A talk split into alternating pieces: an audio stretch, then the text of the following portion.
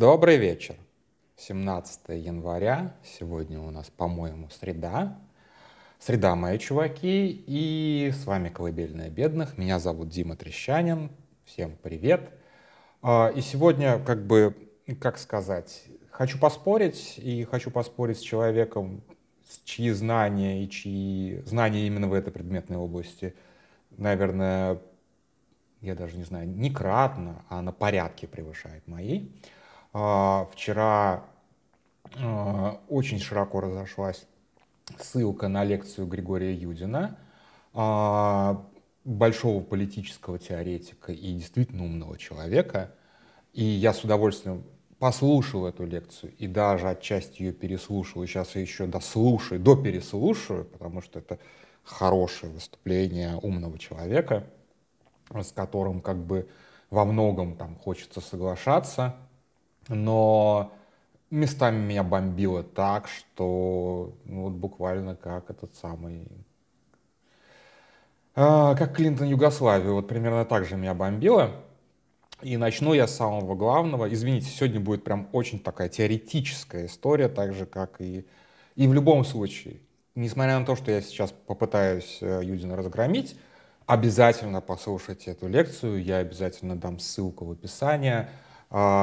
Это хороший, как бы, это очень хороший наброс на самом деле, да, с которым вот, над, над которым стоит подумать, поразмышлять, внутри себя также поспорить и во, во многом согласиться, безусловно, потому что то, что он говорит, э, это неправда истина, но это хорошая как бы стартовая точка для размышлений. Ну, на мой взгляд, неправда истина, но это хороший, э, хорошая точка для начала какого-то мыслительного процесса, что пошло не так, почему идет не так, куда мы вообще, в принципе, можем прийти так или не так. Он там еще заочно спорит с Навальным, причем как бы немножечко, не то что передергивая, а упрощая позицию Навального, но, опять же, может быть, он в своем праве, потому что это его восприятие позиции Навального. Возможно, мое восприятие позиции Навального ну, второе, а сам Навальный вообще думает себе третье, четвертое или пятое, мы вообще этого не знаем. Как бы у нас, к сожалению, нет возможности включить Навального в этот спор.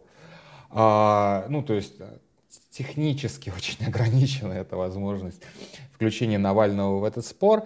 А, тем не менее, тем не менее, спорить с Юдиным хочется, и это та самая дискуссия, которая действительно нужна, которая нужна. И начну я с того, что с чего, собственно, лекция, ну, на монтаже она так открывается. Это как бы это решение, видимо, а, продюсера этого как бы шоу а, «Живое слово». Но эта цитата потом в, используется в в, в лекции как один из таких краеугольных, таких, э, краеугольных тезисов. Э, вот эта цитата, я ее прям зачитаю. Когда понятие права лишено всякого содержательного отношения к разуму и справедливости, то любой административный приказ, любая команда или мера, любое распоряжение офицеру или солдату, любые детальные инструкции судье можно превратить в закон решением парламента или других законодательных органов. Дальше Карл Шмидт, 1932 год. А, и когда вот умный человек сыплет цитатами, сыплет определениями, сыплет вот этой вот как бы теорией, о которой мы особо не задумываемся, о формулировках, очень сложно заблудиться и запутаться, потому что мы часто не знаем и не помним, а что дальше, да, как бы откуда это взято, а какой здесь контекст. Здесь стоит добавить контекст, э, контекста кто такой Карл Шмидт? Карл Шмидт — это человек, вот буквально сейчас открыл статью в Википедии, первый факт, который бросил все в глаза, это который в 1936 году, то есть через 4 года после этой цитаты, предложил помечать звездочкой а, цитаты из еврейских авторов, а потом, чуть позже уже, стал заслуженным юристом Третьего Рейха, никогда не раскаялся, после 1945 года он не раскаялся, и э, пошел на службу к, э, на франкистский режим. То есть он до конца жизни оставался убежденным фашистом. И эту фразу, эту цитату и стоит так понимать, как инструкцию, не как возмущение, боже мой, когда понятие права лишено всякого содержательного отношения к разуму и справедливости. Он это написал как инструкцию для самого себя. Давайте лишим права всякого содержания отношения к разуму и справедливости. Или же, как он, скорее всего, это подразумевал, давайте вложим вот наш разум и наше понимание справедливости в право. А наше понимание справедливости — смерть еврея. Ну, да, во славу, во славу, во славу арийской нации. То есть, а, когда мы говорим о том, какое содержание может быть у справедливости, и имея в виду автора этой цитаты, мы должны понимать, что справедливость может быть вложена совершенно не та, которую подразумеваем мы сейчас. И вот когда умный человек использует вне контекста такую цитату, у меня, честно говоря, у меня такой факел просто возгорается, что я вот просто не могу молчать. Ну, да ладно, не, не буду цепляться к этой цитате, там просто дальше он цитирует других, скажем так, а, теоретиков с не менее спорной репутацией, нет, все-таки у Шмидта самая спорная репутация здесь как бы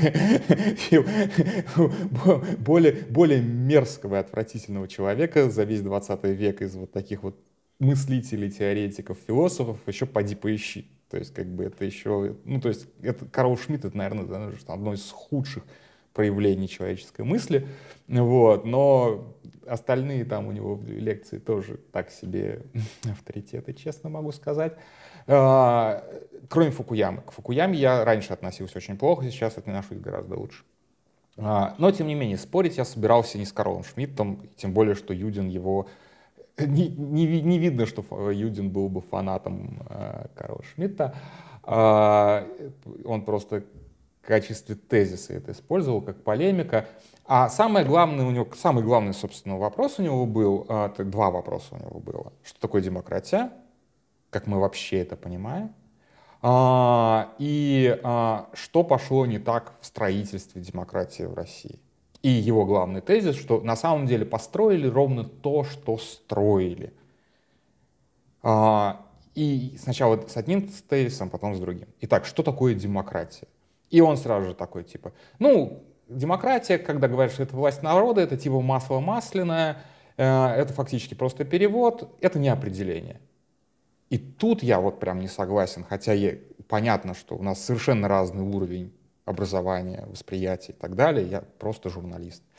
Но демократия — это власть народа, буквально. А, потому что если мы дальше посмотрим, а что такое автократия? Это власть э, автократа. Ну, то есть как бы самовласт, само, самовласть, самовла, некого самовластного э, чувака. Что такое тирания? власть тирана, да, что такое там олигархия, это власть олигархов. То есть по большому счету как бы никаких других определений не требуется, да, то есть здесь нужен, нужно определение народа, здесь нужно определение олигарха, здесь нужно определение автократа, но как бы здесь как бы все как бы буквально так и есть, это власть народа.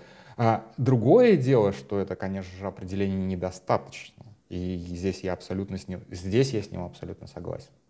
А, и дальше он говорит о кризисе демократии, о современном кризисе демократии, о том, что действительно мы всегда воспринимали а, стремление к демократии, переход к демократии как некое однонаправленное движение, которое не может быть повернуто вспять, которое вот есть начальный пункт, есть конечный пункт, и все остальное это некий промежуточный переходный этап. Очевидно, тут он прав. Это очень отдельно тоже достаточно серьезная и сложная тема, как так получилось, почему, собственно, обозначилось движение вспять. И тут, опять же, я с ним поспорю, потому что первое, собственно, движение вспять, которое обозначилось, а, это революция в Иране в 79 году, а не, отнюдь не распад там Совка и так далее, и так далее, и так далее. То есть, по крайней мере, вот, может быть, я ошибаюсь, есть еще более ранние примеры. Ну, а, наверняка таких примеров можно много найти в тех же странах Африки, в э, странах Латинской Америки, когда а, некие демократические начинания, причем неплохие такие ростки демократии, сворачивались в авторитаризм. И как бы А, и он в самом начале лекции предлагает вернуться в 90, начало 90-х, а я предлагаю вернуться в конец, в конец 18 э, века, в 1789 год. А потому что, чтобы понять, что такое демократия, давайте рассмотрим демократию как такое легаси. То есть вот как бы как неш, нечто, что нам действительно досталось, не досталось от предков, к сожалению, но нам, как человечеству, досталось от предков — и а, с чем мы как бы так или иначе а, живем. А, и тут как бы, что такое вообще Великая Французская революция? Чего она добивалась? Что вообще как бы, что вообще происходило? Да? А, чему оппонировала демократия?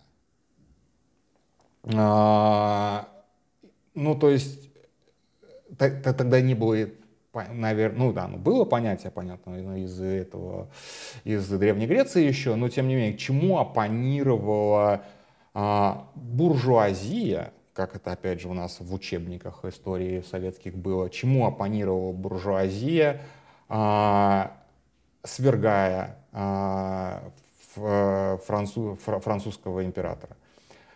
Оппонировала она опять же, если я не ошибаюсь, здесь я могу очень сильно ошибиться, но если я не ошибаюсь, оппонировала она, оппонировала она а, тому факту, тому непреложному факту, при котором а, средневековая и там уже постсредневековая Европа жила, что каким бы ты ни был классным, каким бы ты ни был умным, образованным и амбициозным, важно амбициозным, да, если ты не родился э, в семье знати, то ты никто.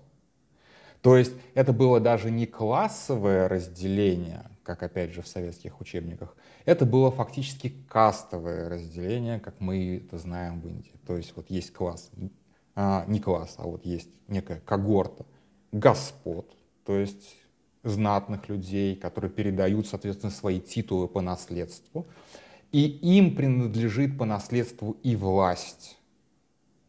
И нет никаких способов отобрать у них эту власть, и они сами даже часто избавиться от этой власти не могут. А, и есть, соответственно, люди, они могут быть беспредельно богатыми, они могут быть беспредельно влиятельными, но они никогда, то есть как бы а, миллионер не станет графом. Он может выдать свою дочь за графа, что тоже достаточно сложно было сделать на самом деле, и это осуждалось, но графом он не станет никогда. То есть как бы тоже примерно так же была как бы именно по, как, по родам фактически была отделена церковь, потому что стать, соответственно, епископом там, ну, влиятельным каким-то, это не то, чтобы это не передавалось по наследству, понятно, потому что епископом формально запрещены, ну, как бы священникам формально запрещены браки и дети, но там все вот как бы бастарды епископов становились епископами, условно говоря. То есть было четкое разделение, если ты вот простого происхождения, то ты простого происхождения до конца своей жизни. Ничего ты с этим не можешь сделать.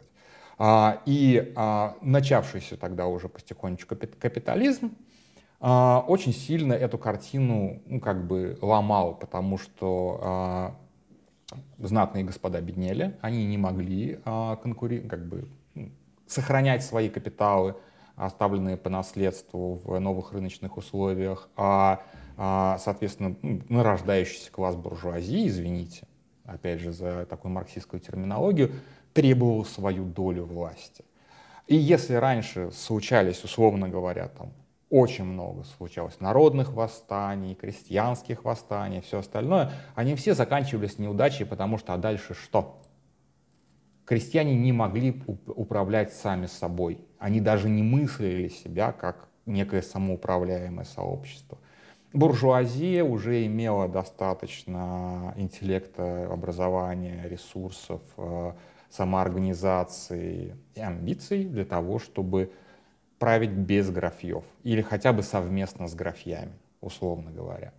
А, и да, конечно же, первая буржуазия, ну, это на самом деле была еще в Англии революция, она немножечко по-другому выглядела, но вот Великая Французская революция, она и в том числе э, ликвидировала старый правящий класс насильственным образом. То есть это тоже важно понимать, что просто старый правящий класс, он весь отправился на эшафот, потом там и революционеры, понятно, отправились на эшафот, но это немножечко другая история. Вот. В любом случае это было как бы восстание среднего класса, действительно, а, против, а, против старых элит, да, то есть как бы при этом а, если раньше, опять же, все восстания, все гражданские войны, это когда одна часть элиты пыталась, пользуясь какими-то там наследственными, опять же, правами, опять же, опять же, свергнуть другую часть элиты, в основном все эти были гражданские войны, связанные с проблемами престола наследия, все эти войны Алые Белые Розы, ну, вы знаете, то теперь как бы люди незнатного происхождения брос, бросали вызов э, а, аристократии, которая правила просто потому, что ну, вот боженька так сказал. Вот эту проблему решала как бы буржуазная революция. Тогда еще до демократии, конечно, было еще очень-очень далеко. Но тем не менее, мы знаем, что там Соединенные Штаты чуть позже, по-моему, образовались или нет, или раньше. Я уже не помню, честно говоря, по, по, по таймингу, но э, идея витала в воздухе, что знатные люди не очень в управлении, потому что когда у тебя а, власть передается по наследству и власть передается от отца к сыну, то кто бы ни родился, да, и очень сильно повезет, если ребенок ну, хотя бы средних интеллектуальных способностей, да, и вырождение вот этой вот аристократии в том числе, буквальное вырождение аристократии, что можно видеть, например, по тем же самым Габсбургам, а, оно было проблемой, оно было проблемой, на самом деле, прям большой проблемой. Один король безумный, второй, второй слюну роняет, ну и так далее. Это, блин, проблема. И вот эту проблему решала, как бы, решала, буржу, решали буржуазные революции, революции, решала демократия. Проблему того, что а, общество разделено просто непроницаемой стеной между элитами и простым народом. И простой народ — это 99,9. То есть это не, как бы, не 20 на 80, это 99,9. А, была альтернативная попытка решить ту же самую проблему. То есть как бы мы всегда думаем, что типа вот как бы есть демократия, а есть коммунизм. На самом деле коммунистическая революция решала ту же самую проблему, что, э, э, что и демократия, только более радикальным способом. Более радикальным способом. Ну, если посмотреть на французскую революцию, на самом деле не сильно радикально. Тоже та же самая, в принципе, мысль, только там уже сформировались классы, да, и э, теория классов, собственно, появилась. И э, тут неважно, сформировались классы или нет, сформировалась идея, что есть классы, и эти классы имеют там какое-то свое а, свое право высказывания или не имеет этого права высказывания, и, соответственно, революция делалась от имени класса рабочих и крестьян, хотя рабочие и крестьяне — это совершенно два разных класса, против в общем эксплуататоров, как тогда писали. Вот, э, это реформа 56 года ввела слово эксплуататоры, а так эксплуататоры, конечно же. А, то есть коммунистическая революция рассматривала, а, пыталась решить ту же самую проблему, а, проблему знати, да, а, через, а, через уничтожение этой самой знати и вообще класса эксплуататоров как, как класса, опять же. Да. То есть а, это это тоже же коммунизм, это тоже вот большая идея. Потому что когда Юдин говорит о больших идеях, он как-то вот все время упускает вот этот вот момент, что действительно в мире не так много больших идей возникает, у нас сейчас действительно безыдейная эпоха, но идеи — это всегда очень много крови. Это я не только, я сейчас не про национал-социализм, не про фашизм, про национализм вообще, да, а сама любая идея, которая овладевает э, массами, да, она заканчивается большой кровью. То есть это всегда надо четко помнить и понимать, что как бы когда там Летов пел, пел «Пластмассовый мир победил», он как раз пел про Фукуяму, как мне кажется, да, что вот все как бы э, макет оказался сильнее. То есть это, в общем-то, ну все, мы пришли к концу истории. Это значит, что больше больших идей не будет. Это значит, будет скучно, но не будет кроваво, что не будет никакого уже фашизма, не будет никакого коммунизма. Кстати, опять же, Фукуяма же первым ошибся не в случае России или там Трампа, да, вот большая идея, давайте развернемся и побежим назад, вот это сейчас большая идея, а первыми развернулись и побежали назад, опять же, в Иране. Да, а потом мы видели а, другие исламистские течения, которые говорят, да, давайте как бы вернемся, отбросим все вот то, что произошло после там 600 года нашей эры и вернемся к чистому Корану. И там исламское государство, и там Талибан, или ну там многие другие радикальные течения, радикальные движения, они отрицают современность, но они опираются на вот тоже чистую идею. Вот давайте вот возьмем эту чистую идею и попытаемся ее реализовать. То есть это, в общем-то, такая, э, такая большая идея. Нравится нам эта большая идея или нет, но она есть. Поэтому как бы стремление к какой-то реализации какой-то большой идеи, справедливости, опять же, как пишет Карл Шмидт, это не то чтобы всегда хорошо. Поэтому, когда он говорит, давайте вот это, спасать всех и сформулируем нашу большую идею, ну давайте. Ну давайте. Не думаю, что всем так, всем так особо это понравится. Я боюсь, что очень много будет людей, которые будут против, а еще больше людей, которые вообще невинные из-за этого пострадают. Ну да ладно, это уже как бы технические детали, скажем так.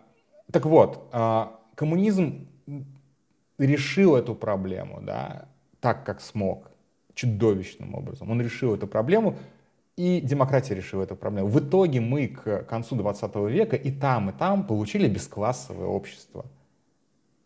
Только в демократиях, в западных демократиях, да, в либеральных демократиях, там какие-то пережитки классового общества еще остались, особенно, меня говорят, в Великобритании очень это чувствуется. А, но классовое общество в Европе и в Америке было разрушено, его, как бы, его не существует. А Россия тоже оказалась бесклассовой к 90-м годам. То есть, как бы, э, если смотреть на результат, то и демократия, и коммунизм пришли к своему, как бы, к реализации своей цели. Реализация цели, то, что у нас а, общество а, равных возможностей, независимо от происхождения. Вот так вот скажем.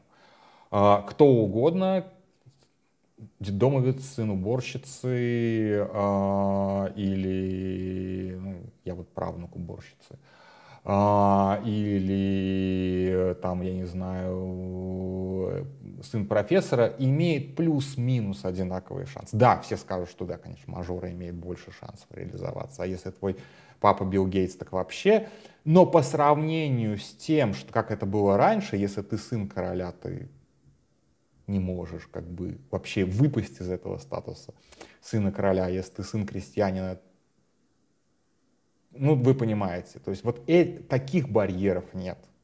Остался э, материальный барьер в смысле денег, связей и так далее. Но нет барьера, когда вот о тебе судят по происхождению. То есть как бы тебе не надо декларировать на входе, а, чей ты сын и внук. Да. Это, это важнейшее достижение обеих этих великих идей. То есть как бы мы, мы добились своего. И вот теперь действительно мы в кризисе. А что еще добиваться? Все уже сделано. С точки зрения, с точки зрения освобождения и вот демократия куда пошла, да. Тут, тут мы осознаем, что демократия это очень левая идея вот, по сравнению с правой идеей, что все должно быть вот как Боженька завещал. А, действительно, вот как бы настоящая, консерва... как бы настоящая консервативность это в том, что да, как бы должны быть настоящие консерваторы только монархисты. Я вот прям четко так считаю. Вот, вот они действительно хотят вернуться к именно такому обществу.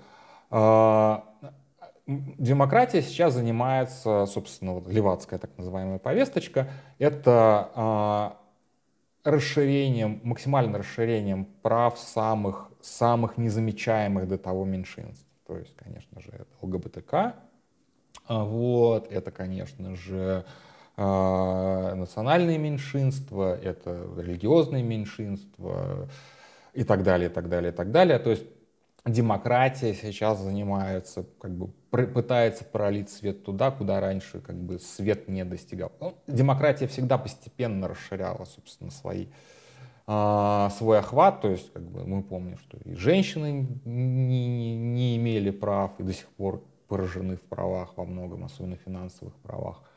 А, я уже не говорю про чернокожих там в Америке, там в Америке. У нас, у нас свои есть проблемы, у нас есть уже, уже сложилась некоторая дистанция между а, ребятами из Центральной Азии и, собственно, москвичами, да. Вот, у нас, да, у нас есть москвичи. То есть, а, и что, как бы, к чему мы пришли в 90-х, это к тому, что у нас есть бесклассовое общество, и есть люди, которые половину, большую часть сознательной своей жизни, абсолютные циники, естественно, строили формально, официально строили коммунизм. И тут им дали задачу, а постройте капитализм. И они не знали этого капитализма. То есть они не строили демократию. Тут вот Юдин прав. Они строили капитализм. Они, они были искренне, всерьез убеждены, как, вот, как первые коммунисты, то есть они были заражены этой великой идеей, как мне кажется. Особенно уж Гайдар точно. Вот. То есть он из главреда журнала «Коммунист» перековался в главреда журнала «Капиталист», но капитализм, и здесь вот это не преувеличение, это не хохма. Капитализм они строили, извините, по журналу, не по журналу Мурдюка, по «Незнайке на Луне». Они так воспринимали капитализм, и они его таким хотели построить. И да, действительно, они его построили именно так. То есть, по большому счету, было у меня уже в этих голосовухах, что в какой-то момент они дошли до мысли, что нам нужен Пиночет. И они сделали Пиночет. Пожалуйста, они посадили нам на голову Пиночета. Потому что у них действительно была вот эта вот демофобия. И они действительно обыграли народ и, и вывернули демократию наизнанку. Это действительно так. Тут здесь как бы с Юдиным не о чем спорить. Но а, в чем, собственно, блин, точно я вылезу за 30 минут, а, в чем, собственно, проблема? Он сейчас ставит проблему, что нельзя предлагать народу, бессмысленно предлагать народу пройти этот путь еще раз. Тут он как бы ссылается на Навального, что типа не надо вот это вот говорить, что надо сделать просто как в нормальных странах и будет нормально, не надо предлагать народу а, построить, еще раз построить демократию. И тут же в конце уже, когда отвечает на вопросы, противоречит сам себе, когда начинает, собственно, говорить о каких-то нишевых вещах, которые и есть построение настоящей демократии, не вот это вот пиночетовской. Да, тут как бы тоже надо понимать, что правящий класс 90-х был немножечко, ну, детем своей эпохи. Они все молились на Тэтчер, которая тоже была пиночетовского, условно говоря, то, толка, да. Они все молились на Рейгана. Ну, Рейган не был диктатором, конечно, но тем не менее, как бы он тоже был достаточно жестким парнем.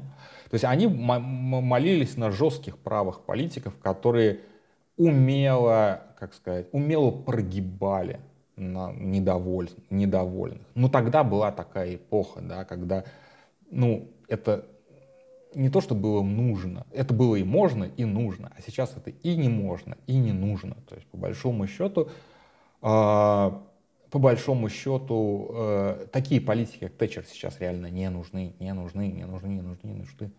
Вот, э, хотя они могут победить. Учитывая, какая сейчас политика в бриташке, я не удивлюсь, если там будет Тэтчер 2. Вот, а, так вот, э, собственно, проблема, да, проблема демократии в том, что она настолько стала естественной, что для развитых стран, что уже как бы в ней не чувствуется ценности. И нарастает вот этот вот протест. А почему, собственно, должно быть так? А давайте сделаем. Уже много поколений назад забылось, почему этого делать не надо. А давайте сделаем вот так.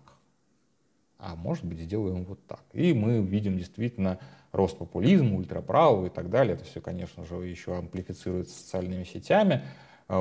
Мы еще не жили, как бы, у нас не было еще периода, мы не переросли массового охвата социальных сетей, мы уже переросли э, эпоху, когда как каждый дурак мог читать газету, да, вот, это был первый, как бы, ну, массовая грамотность. Вот. Но понимал, понимал из этой газеты совсем очень мало. Вот. А теперь мы то же самое, как бы через там, 100-150 лет мы проходим с социальными сетями. Вот, как бы, то есть, и тогда действительно это было первое, как бы, собственно, массовая грамотность дало первое восстание масс. И это восстание масс далеко не везде было хорошим, опять же. С социальными сетями, на мой, на мой взгляд, происходит примерно то же самое, но окей, неважно. Как, это слишком сложная тема, чтобы ее сильно, сильно на ней топтаться. А, anyway, да, в чем как бы кризис демокра- э, демократии? Никто не задается вопросом, а зачем демократия в демократических странах? Это все равно, что задаваться вопросом, там, а зачем уличное освещение? А зачем канализация? А зачем транспорт общественный. Ну, для Америки, например, это еще дискуссионный вопрос, ну, для Европы, например, это не дискуссионный вопрос. А, и так далее. А зачем демократия? Ну, вот так, как бы. И есть действительно страны, которые прекрасно живут без демократии а, и нарушают тем, тем самым вот этот вот исторический детерминизм, что все должны прийти к демократии. А я все равно считаю, что а, демократический этап а, для каждого общества, он так или иначе неизбежен. Другое дело, что он может не удержаться и не закрепиться. Но набор идей не настолько велик, чтобы, как бы, чтобы рано или поздно все сообщества не попробовали, хотя бы не попробовали демократию. А что уж там дальше? Ну и, и конечно же, я здесь с Юдином абсолютно согласен, либеральная демократия — это явно не конечная точка. Это, это, это такой приго, интеллектуальный приговор, извините, человечества, что больше не будет никогда великих больших идей, а, что, опять же, сама демократия как бы эволюционирует и меняется по, по ходу пьесы. Либеральная демократия XVIII века несравнима с либеральной демократией XXI века. Это, это очень разные идеи. А, и, конечно же, а, возможно, действительно нам не хватает какого-то яркого, классного интеллектуала, который бы сформулировал а, какие-то понятные, вот именно понятные для пользователей социальных сетей, которые репостят фейки, вот какую-то понятную идею, а что дальше, куда мы движемся дальше, и если эта идея, опять же, захватит масса, то, конечно, мы, мы э, масса, мы тогда более-менее спасены. Но, опять же, прольется много крови, естественно. Такие вещи не бывают без много крови.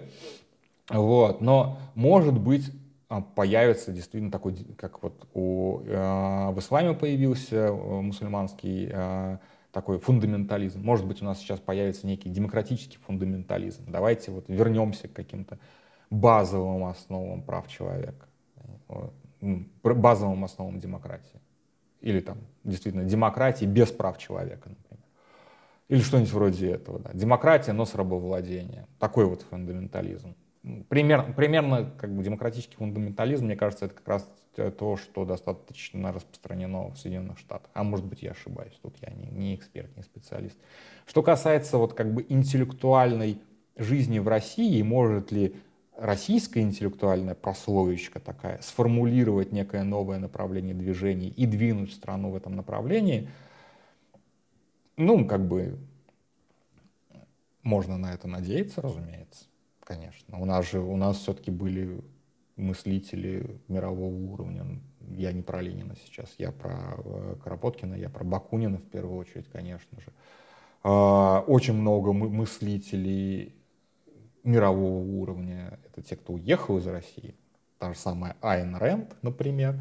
Вот. А, ну, то есть, как бы нам есть, если что, кем гордиться в плане формулирования новых а, ориентиров для человечества. И вполне может быть, что сейчас вот а, на Григория Юдина упадет яблоко, или, я не знаю, там не яблоко упадет, ну, что-то упадет ему на голову, как Ньютону. Вот, и он скажет «Эврика». Эврика говорил не Ньютон, но это не важно.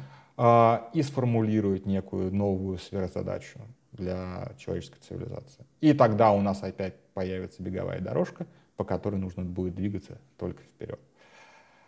Но даже без этой беговой дорожки и так понятно, где хорошо, а где плохо. На этом все. Спокойной ночи.